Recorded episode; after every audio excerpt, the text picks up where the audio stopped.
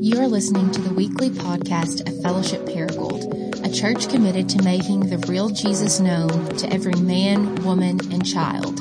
For more information about our church, please visit us at www.fellowshipparagould.com. Um, if you have a Bible, go ahead and turn with me to Philippians chapter 4. Today we are coming to a close in our Philippians series.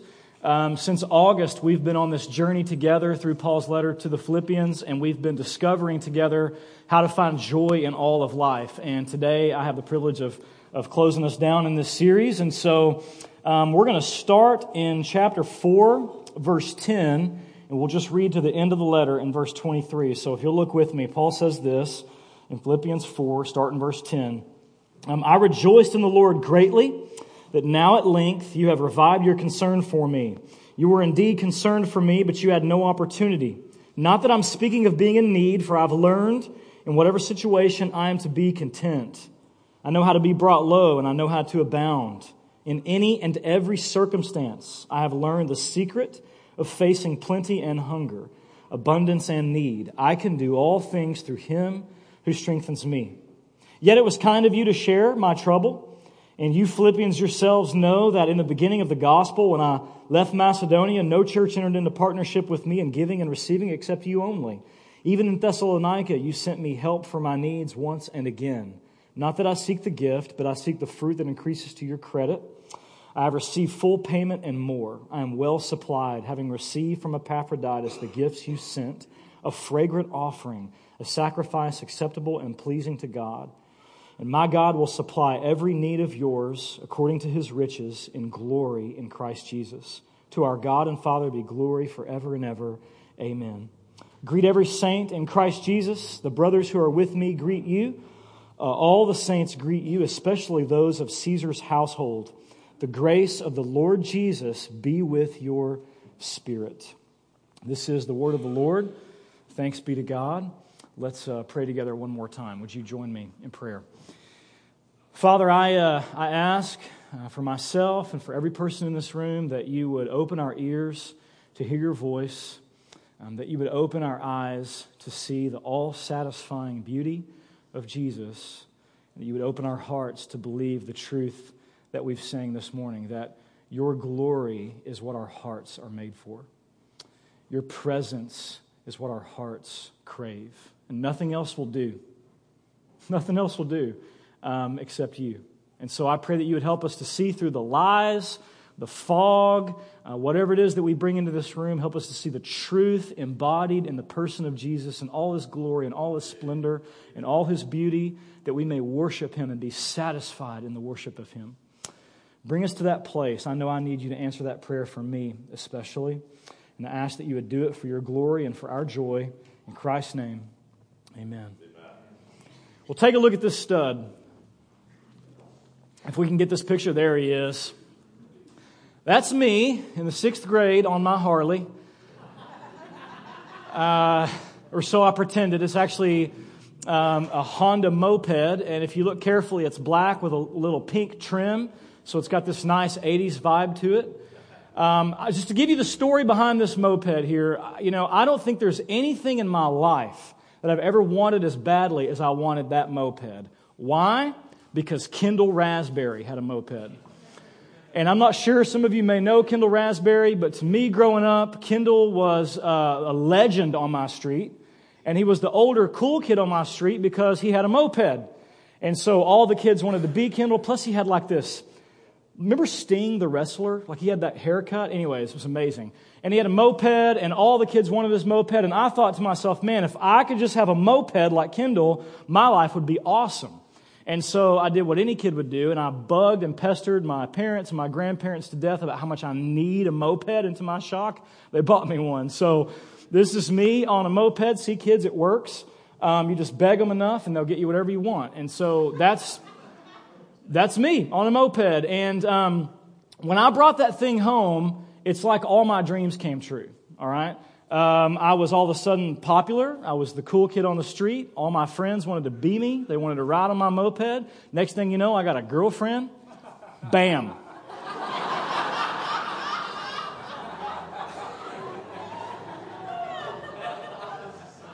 Everybody meet Mandy. Say hi, Mandy. She could be listening on the podcast.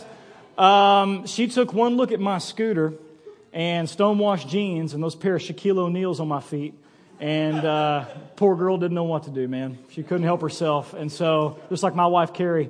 And so, that's me and Mandy on the moped. And I'm telling you what, man, I was the king of the hill on my street. I mean, like I had made it to the top. I was on cloud nine. I was heaven on earth. My life was awesome because I had a moped and that lasted for about three weeks.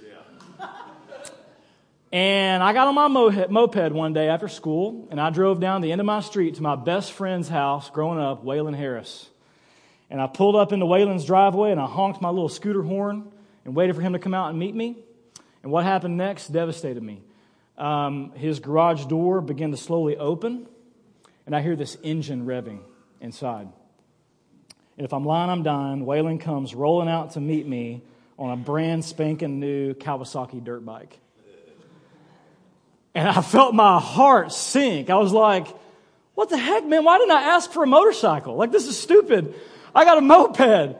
He's got a motorcycle. Like, this is Mandy. I can't let Mandy find out about this. This is crazy. Like, so, you know, in that moment, I began to covet, like, how, you know, I've, my best friend's got a motorcycle. I'm stuck with a moped. How did I let this happen? And I started to find myself no longer able to just like, you know, enjoy and be grateful for what I've got this amazing 80s like moped. Like, why can't I just enjoy it?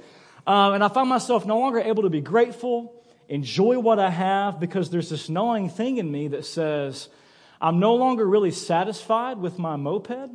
This moped doesn't really satisfy me anymore. I need something else. I need something else. Listen, that gnawing feeling that I just described, you might call it greed. You might call it lust. You might call it jealousy. You might call it uh, covetousness. You might call it being a spoiled brat. All of that would be true. But the Bible has a word for that gnawing feeling that encompasses all of those realities, and that word is discontentment. Discontentment. Um, if we were going to define discontentment, I really don't think there's a better definition than Joni Eareckson Tada. She says this She says, discontentment is having what you don't want and wanting what you don't have. Anybody else struggle with that?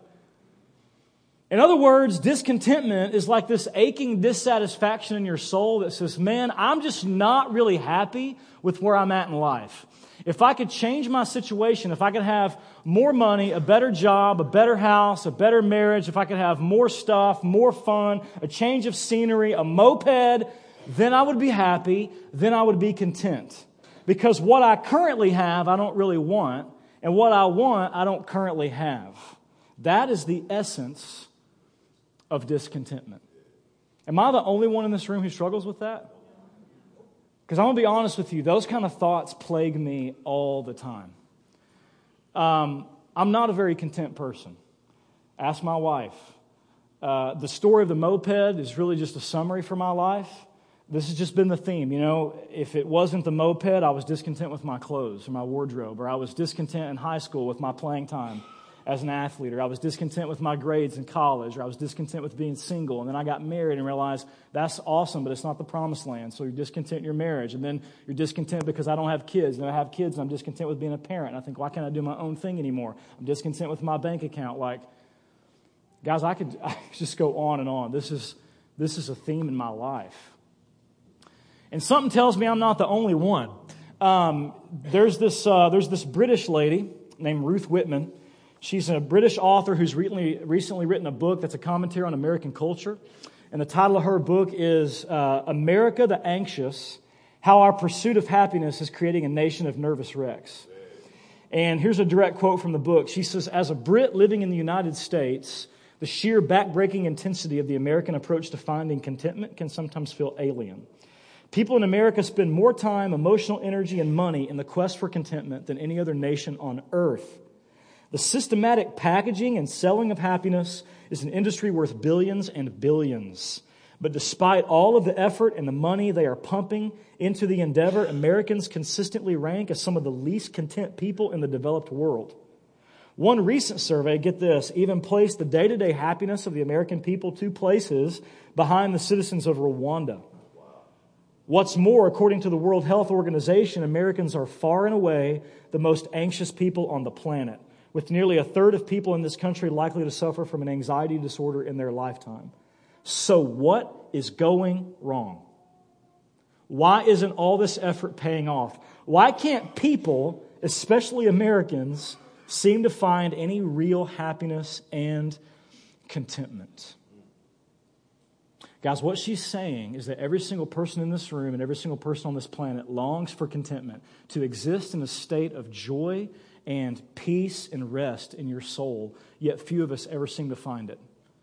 I know it's a struggle for me. The moment I think I've grabbed it, it seems to wiggle away from me. And so the question we're all left asking is in an age of discontentment, is true contentment even possible? And Paul answers that question for us as we come to a close in his letter to the Philippians. Paul says, Listen, the contentment that you're looking for, I found it. And he says, I have learned the secret of being content. Anytime somebody tells you they got a big, juicy secret, what do you do? Whether you want to or not, you kind of lean in, right? I'm going to tune in. I'm going to lean in. I want to hear this. Paul says, Listen, I've got a secret I want to share with you this morning. It's going to change your life forever. And in fact, your soul depends upon having this secret. And so, with that in mind, let's just walk through this passage and unpack Paul's secret. Can we do that together? That's all I want to do. So, look with me at the beginning of the passage, and we'll start in verse 10. Paul says this, verse 10 I rejoiced in the Lord greatly that now at length you've revived your concern for me. You were indeed concerned for me, but you had no opportunity. Here's what he's saying. Let me summarize it for you. He's saying to the Philippians, Thank you guys so much for taking care of me while I was in prison. You saved my life. So th- let's remember, unpack the situation. Remember where Paul's at. Paul, when he writes this letter, is not in the comfort of his study. He is in a jail cell in chains in Rome, waiting to go see the Emperor Nero, who does, church history says, end up killing him. And so Paul's sitting there um, and he's alone. Uh, the, way the, the way the Roman prison system works is you're on your own for food and clothes and money and provisions. And so you've got to depend on family and friends, hopefully, to take care of you or you'll starve to death. And so here's Paul alone, no money, broke, hungry, when all of a sudden Epaphroditus shows up bringing gifts. The Philippians praise God for him, Paul says. Man, they sent Epaphroditus. He traveled 800 miles to Rome with supplies for Paul so that he could stay alive and keep preaching Jesus and doing what he's doing and live to see another day. And so, really, what Paul's doing at the end of the letter is just taking a second to say, Thank you guys. You guys are awesome. I praise the Lord for you. I mean, look at, look at verse 14. He says, It was so kind of you to do this. Man, thank you. You yourselves know that in the beginning of the gospel, when I left Macedonia, no church except you guys gave me money. You know, you guys, you guys, you guys met my needs again in Thessalonica. Paul says, Y'all were the first to ever support me in my ministry, and you're still doing it. You're still sending me money. Thank you guys.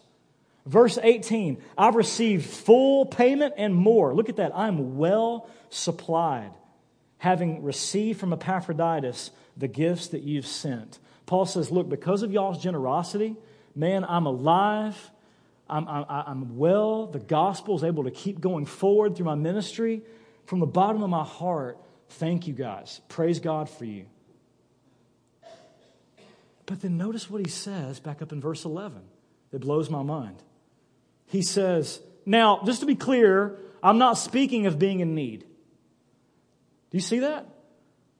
Paul says, I'm not trying to be rude, guys. Okay, listen, I thank you so much. Look, if not for the supplies you sent, I'd be dead already. Thank you so much for everything you sent me. I'm not trying to be rude. I'm, I'm really mean it. Thank you. But just to be clear, ultimately at the end of the day, I don't really need your money because I don't really need anything, Paul says. Whatever happens to me, he says, I'm okay. This is, this is, eh, when you read this, you should go, wait a second, what does Paul mean he's not in need? Right? He's in prison. He's got no money. Again, only the clothes that are on his back. How can he say he doesn't have any need? Well, here's how he says it. Look at the second half of the verse. Paul, Paul says, Here's how I can say that. I've learned in whatever situation I am to be content. Verse 12, he says, In any and every, that's as, in, that's as inclusive as you can get, guys. In any and every circumstance, I've learned the secret to being content. Paul says, regardless of my situation, I'm content. I don't need anything. Now, that kind of statement would be shocking in the ancient world. And it should shock us, especially if you know Paul's story, because this dude found himself in some tough situations. Um, in whatever situation, when my friends and family, the Jews, turned on me and hated me and tried to kill me, Paul says, in those situations, I was content. Multiple times when I was beaten and left for dead, when they would stone me and they would whip me five times with the cat of nine tails, the 39 lashes, Paul says that happened to me five times on five different occasions. What happened to Jesus happened to me five times. In those situations, I was content. When I was shipwrecked and adrift at sea three times. By the way, Paul, when he gets on a boat, needs to wear a t shirt that says boat sink when I'm on them. if I'm on a boat with Paul twice, I'm not getting on a boat with him a third time, right? Fool me once, like I'm not doing this. The dude, the dude was shipwrecked three times, adrift at sea, hanging on to some driftwood for dear life. And he says, Yeah, man, in those situations, I was content. Multiple times when I was arrested and thrown into prison Look, man, in whatever situation, Paul says, I've learned to be content. You know how discontent I am when the internet, the dadgum internet, is running slow at my house?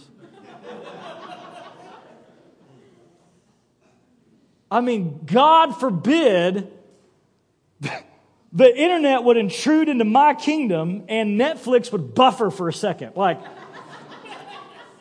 or my Watch ESPN app, when I'm trying to watch the hogs get their tails whipped, would buffer for a second. Like, God forbid that would, I mean, yeah, you're right. This is, this is so convicting and so mind blowing to me. How many of you can honestly say with Paul, in whatever situation I'm in, whether people love me or want to kill me, whether I have plenty or I've got nothing, whether things are good or things are bad, I've learned the secret to just be content. I don't want more than I have. I don't need more than I have. I'm content. Don't want more money. Don't want more stuff. You fill in the blank. I can't say that.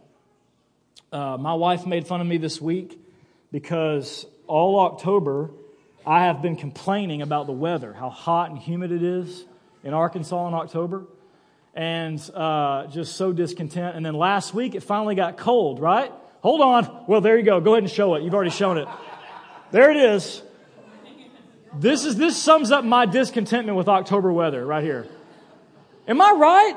I, I mean, I, I get up in the morning to take my daughter to school and it's 40 degrees, and then by lunch it's 80 degrees. Like, I hate this weather, man. I'm, I'm discontent when it's hot. I'm discontent when it's cold. I saw, you know, it's, it's not even Halloween, and I saw a Black Friday ad this week, last week. It's ridiculous, man. Give me a break. Um, I saw a Black Friday ad. And it was like, you know, it said something like up to 75% off, pre order now. And naturally, I saw the ad and I was like, I don't really need anything else. I'll just keep scrolling. Wrong. I clicked it. I was like, something in my heart goes, Ooh, let's find out what's in here. And so I clicked this ad and I find this 65 inch Vizio smart TV, right? That's marked down. And so I start to look up from my phone at my 42 inch Vizio that's not a smart TV. And this thought starts to go through my mind of, man, I need a new TV. right? And then that thought grows and progresses into, boy, I sure do work hard. I deserve a new TV for Christmas, right? Merry Christmas to me. Like I need a, I need a moped. I need a TV. I need something, right? And, and, and I begin to kind of look at my current situation and analyze it and say to myself, you know what? There's this gnawing feeling. It's chased me my whole life.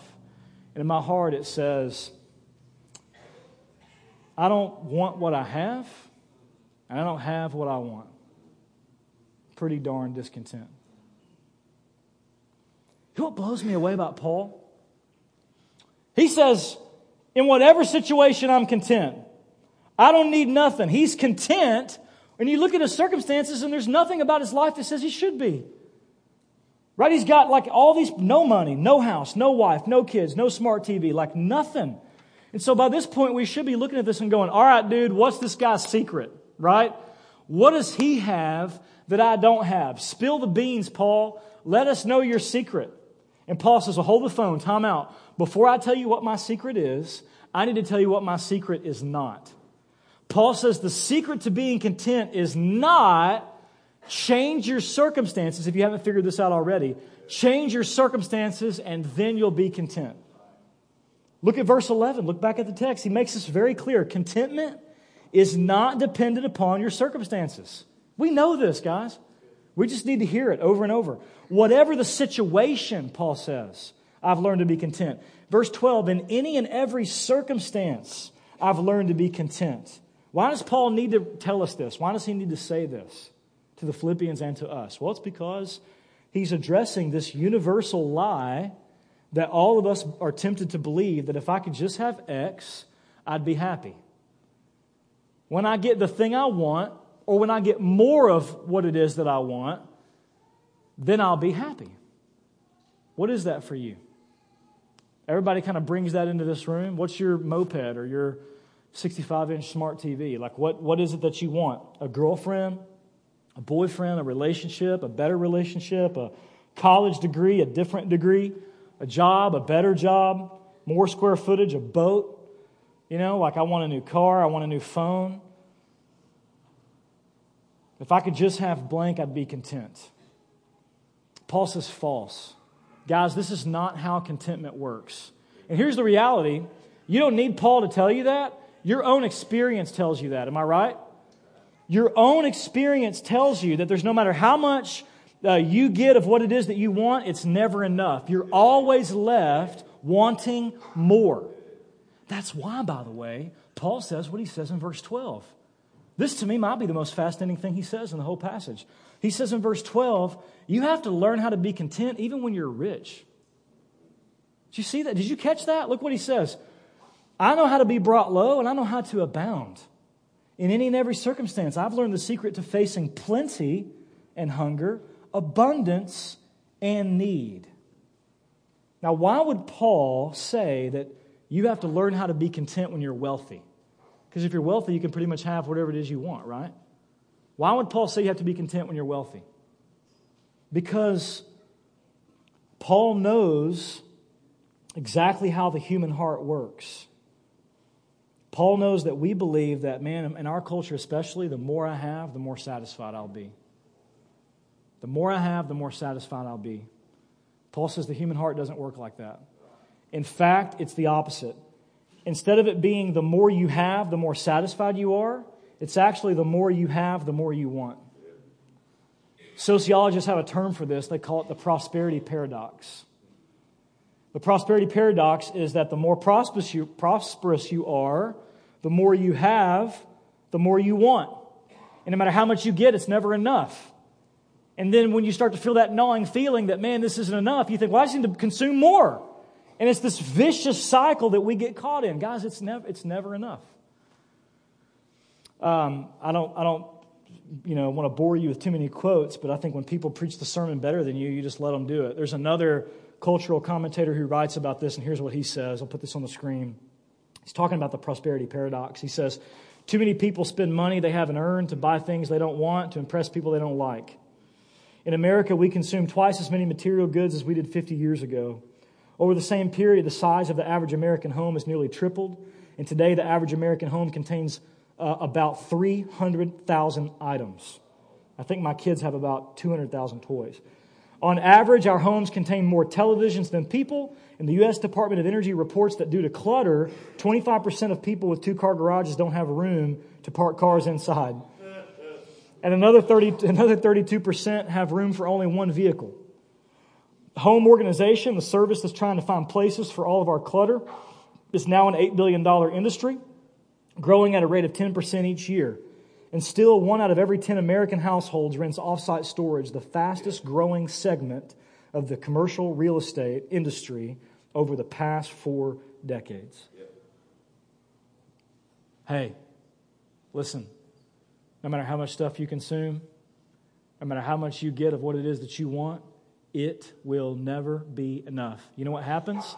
The same thing that happened to my daughter yesterday at Pumpkin Hollow. She rode the hayride, she rode the horses, she rode the train, she did all this stuff. And what began to happen is she would come off of one activity and run up to me and say, What's next? Kind of just anxiously, right? With every new experience that she's consuming, her heart is growing. Get this, her heart is growing more hungry, not less hungry. Because no matter how much she gets, it's never enough. It's never enough. It just makes you more discontent. That's why, by the way, the richest man in American history, uh, Mr. Rockefeller, who's worth about $200 billion if he were alive today, once said when he was asked, How much money is enough? He replied, Just a little bit more. Just a little bit more is enough. And the problem is, a little bit more never happens, right? And you just chase after these things that don't satisfy. More stuff doesn't equal more contentment. Um, houses, TVs, gaming systems, cars listen, all that stuff is good. But if you're looking for your contentment in those good things, you're going to starve your soul to death. Because your heart is hungry for something much deeper than that. Which brings us back to the million dollar question, right? Okay, then what is it, Paul? Spill the beans, right? You've beat me up enough with this. I, I get the point. It's not based on your circumstances. I should be able to content, be content in prison, right? Like I understand that. So tell me what's your secret? And Paul tells us his secret in verse 13. Look at what he says. Paul says, I can do all things through him. Him, the one who gives me strength. Through him who gives me strength. Who is Paul talking about when he talks about him? Jesus, right? Turns out the secret has a name. Paul says, the secret to being content is I can do all things through Jesus Christ, who is my strength. Now, for us to understand the seriousness and the power of this secret, we need to acknowledge something for just a second, so hang with me. This is probably the most popular and the most all time quoted Bible verse in the history of the scriptures but most of the time we use it out of context. Okay, it's not all bad. Nobody's in trouble here. I, have done this many times in my life. It's not all bad, but, but, but we're missing the real power of Paul's secret. Hang with me. Um, in context, when Paul says this, I can do all things through Jesus who gives me strength, Paul's not saying I can, I can win a football game through Christ who gives me strength. Though there's nothing wrong with that. Although I have found myself often wondering, like, what is Jesus going to do when there's Christians on both teams claiming that promise? Yeah. kind of puts him in a dilemma, right? Who's he going to help win? I'm not really sure how that works. Um, well, that's because that's really not what Paul's talking about. Now, is it true? Sure, it's true. Any, look, anything that you can do in your life, you can do because of God's common grace to you. He gave you the strength, He gave you the ability to get out of bed this morning. So, yeah, in that sense, you can do all things through Christ who gives you strength. Become, you know, manage a business, be a great mom, preach a great sermon, like whatever, man. But in context, Paul's talking about something a lot harder than winning a game or running a race or doing whatever. He's talking about in any and every circumstance, you can learn to be content. That's a lot harder. When Paul says all things, he means all things good, good or bad. Like when everything's right in your world and when everything's falling apart. Paul says the secret to being content is no matter what happens to you in your life, do you or do you not have Jesus? Because here's what Paul wants you to see when you know Jesus, you have the one treasure that nothing in this world can take from you. Guys, that's why if you remember in chapter 3 of Philippians, if you don't, go home and read it this afternoon instead of watching football. Philippians chapter 3, Paul says, he lists out all his accomplishments and all his accolades, all the gain, he calls it, that he had in his life, everything he earned through his hard work. And Paul says, all that stuff is loss, and I consider it rubbish compared to the surpassing worth of knowing Christ Jesus, my Lord. Paul wants us to hear that when Jesus, listen, when Jesus is your all, Nothing can be taken from you. Your joy cannot be stolen. And speaking of stolen, I got a devastating phone call a few weeks ago from my mom. My mom called me. I was just sitting down to work. My mom called me and she's just weeping on the phone. And I said, Tim, what, what's going on? What happened? And she says, she proceeds to tell me that my grandparents, her mom and dad, who live in Tuckerman, um, she says, while your grandparents were on vacation in Branson, someone broke into their house and they stole their TV. They stole all my grandpa's guns. They stole all his guitars and his amps. They stole my grandma's jewelry. And then on top of that, they destroyed the place. They opened every drawer and threw everything out onto the floor. Even the contents of the fridge were pulled out and thrown on, I guess just to be mean. I'm, I'm not really sure. And then the icing on the cake is that at both ends of the house, they set fire to the house and burned it to the ground. And I'm sitting on the phone grieving because this is like a, a childhood home for me. And that night, that very night, my grandparents showed up at my wife and my, at our house because they had nowhere else to go with all the possessions that they had to their name in a couple duffel bags. And we sat there in my living room almost all night drinking coffee and crying and talking about the memories that we made in that house. And I didn't know what to say. For the record, that's okay sometimes when people are hurting and you don't know what to say. It's better just to not say anything sometimes. All I could say is, I'm so sorry. I'm so sorry. I'm so sorry. And at one point, my grandpa looked at me with tears coming down his face, and he said, Adam, this is without a doubt one of the most difficult situations we've ever faced. We don't know what we're going to do, but the Lord is with us. And then he looked at me and he said, They can take all of our stuff, but they can't take our treasure. Listen, my memo and Peppa have found the secret of being content. You want to know what it is? The secret's out. It's Jesus. It's Jesus. When you have Jesus, you have the one treasure that nothing in this world can take from you. Listen, the secret's out, guys. This is, this is the secret that all of creation has been screaming at you since the very beginning. You rewind this story and you go all the way back to the beginning. God created Adam and Eve, and we existed in perfect relationship with Him. We were perfectly content in His love and in all that He had provided for us. And then you get this dadgum liar that rolls into the narrative this serpent that whispers this lie to you and says, Hey, would you stop for a second and analyze your situation? Are you really content with what you have? Like, don't you want more than this? That's the lie that we were told. Don't you want more than this? And for the first time ever in human history, we looked at our Creator and we said, Hmm, I have what I don't want, and I want what I don't have. And out of our discontentment, we rebelled against Him. And that scene has been playing itself out in your life and my life ever since. And Paul says, listen, the secret, the secret, what all of your stuff, what, what every created thing is telling you, every time you look, every time you look to created things to satisfy you, those things are screaming at you this ancient secret that God alone can satisfy the human heart. Do you believe that? Because that's what your soul is trying to tell you. Because you were made for Him. Paul says in 1 Corinthians 8 6, your soul exists for God. Listen, your contentment is only compatible with Christ, it, it doesn't work with anything else. Because everything you need is found in Him. There's this great blog post. I promise the last quote I'm reading.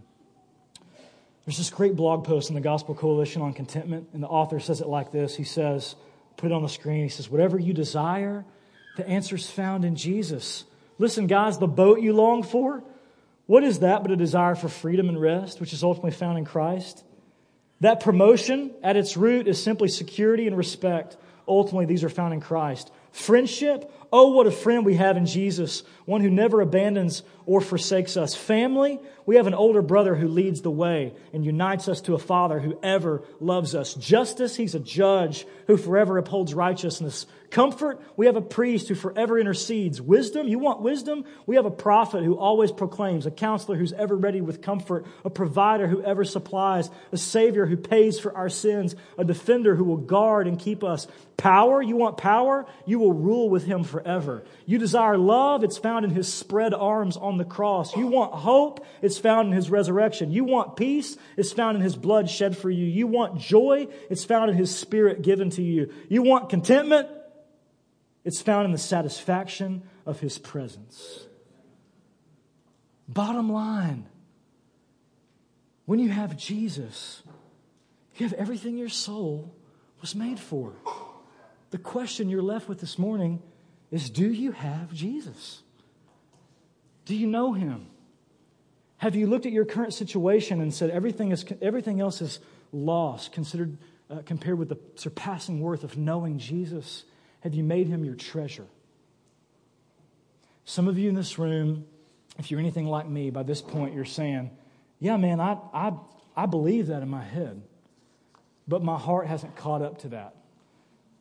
Like, I'm a disciple of Jesus and I want to believe that he alone saves me and satisfies me, but I still struggle with being content. I still look to other things. Well, let's, let's look at one more thing and then we'll close. Notice what Paul says twice in this passage. Did you catch it? He says, You have to learn this. Did you see that? Verse 11, he says, I've learned to be content. Verse 12, I've learned this secret. Just because you're a Christian doesn't mean contentment's going to come naturally to you. Contentment's not natural. Paul says that's why it has to be learned. It's not just going to happen. None of us is just going to stumble into this. You have to practice it. That's why for centuries Christians have called contentment a discipline. You have to practice this if you're a disciple of Jesus. So I want to close just by giving you a few ways that you can practice and nurture contentment in your heart as a disciple of Christ. Number one, you want to nurture contentment? You got to practice gratitude. You got to practice gratitude. Listen, it's hard to be discontent when you're thankful. Um, if, if you look underneath your discontentment, you'll find this lack of gratitude where, where I'm so obsessed with what it is that I want that I can't be thankful for what it is that I have. There's something that Jared, I appreciate this about him, uh, encouraged our missional community leaders to do a couple weeks ago that I've been practicing in my life. Take five minutes at the end of your day or at the beginning of your day and list 24 things that you're thankful for in the last 24 hours. You want to nurture contentment? This is how you do it. 24 things you're thankful for in the last 24 hours. And as you look at that list, just give thanks to God for what it is you do have instead of obsessing over what it is you don't. Stop comparing, number two. Listen, there's always going to be another Waylon in your life. There's always going to be a motorcycle to your moped.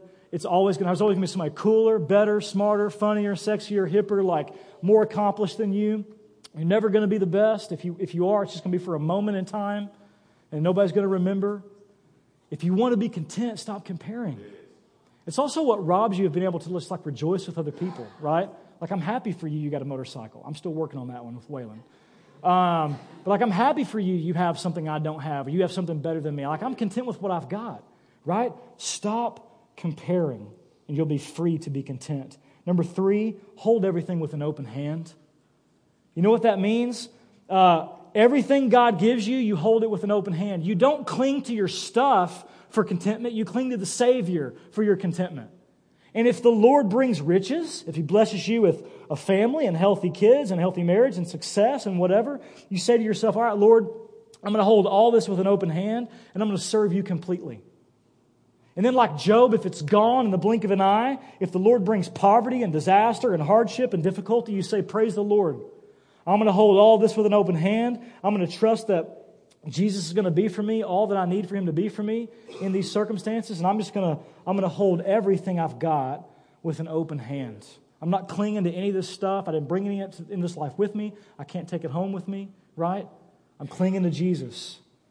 Number four, practice self denial. Every now and then you got to treat yourself. That's, that's okay, right? I'm going to buy a new pair of shoes. Nothing wrong with that. Nothing wrong with buying a smart TV. The question is, can you be content without it? And Jesus commands you, deny yourself in the scriptures. It's really good for my soul. Sometimes when I'm looking at Amazon and I don't buy that record that I want for my record collection, or I don't buy another pair of Vans, which I don't really need, right? Vans are shoes. I have a shoe problem, okay? Get off my back about it. Um, it's good for you guys. It's good for you because it, it reinforces to it, it's training your heart to go, oh, yeah, I've actually got everything I need in Christ. I don't need this stuff. Practice self denial. Number five, silence and solitude. Listen, make space in your life to be alone with Jesus. If you don't do this, you'll never be content with just Jesus. Never. You'll never be content with just Jesus until you really get to know Him by getting alone with Him and just being with Him. Lastly, You'll never be content if you don't nurture gospel resiliency in your life. And here's what I mean by that um, in any and every circumstance, you have to keep coming back in your mind and preaching the truth to yourself that everything I need is supplied for me in the grace that is mine in Jesus. And notice that's how Paul ends this letter. In verse 23, he says, The grace of the Lord Jesus be with you. You know what you need? Let's talk about need for a second. You want to know what it is you need more than anything? The only thing you really need?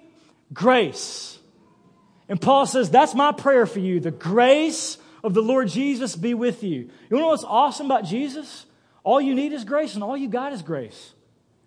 Jesus, you know His grace is sufficient for you because to meet all your needs, because on the cross He's met your deepest need.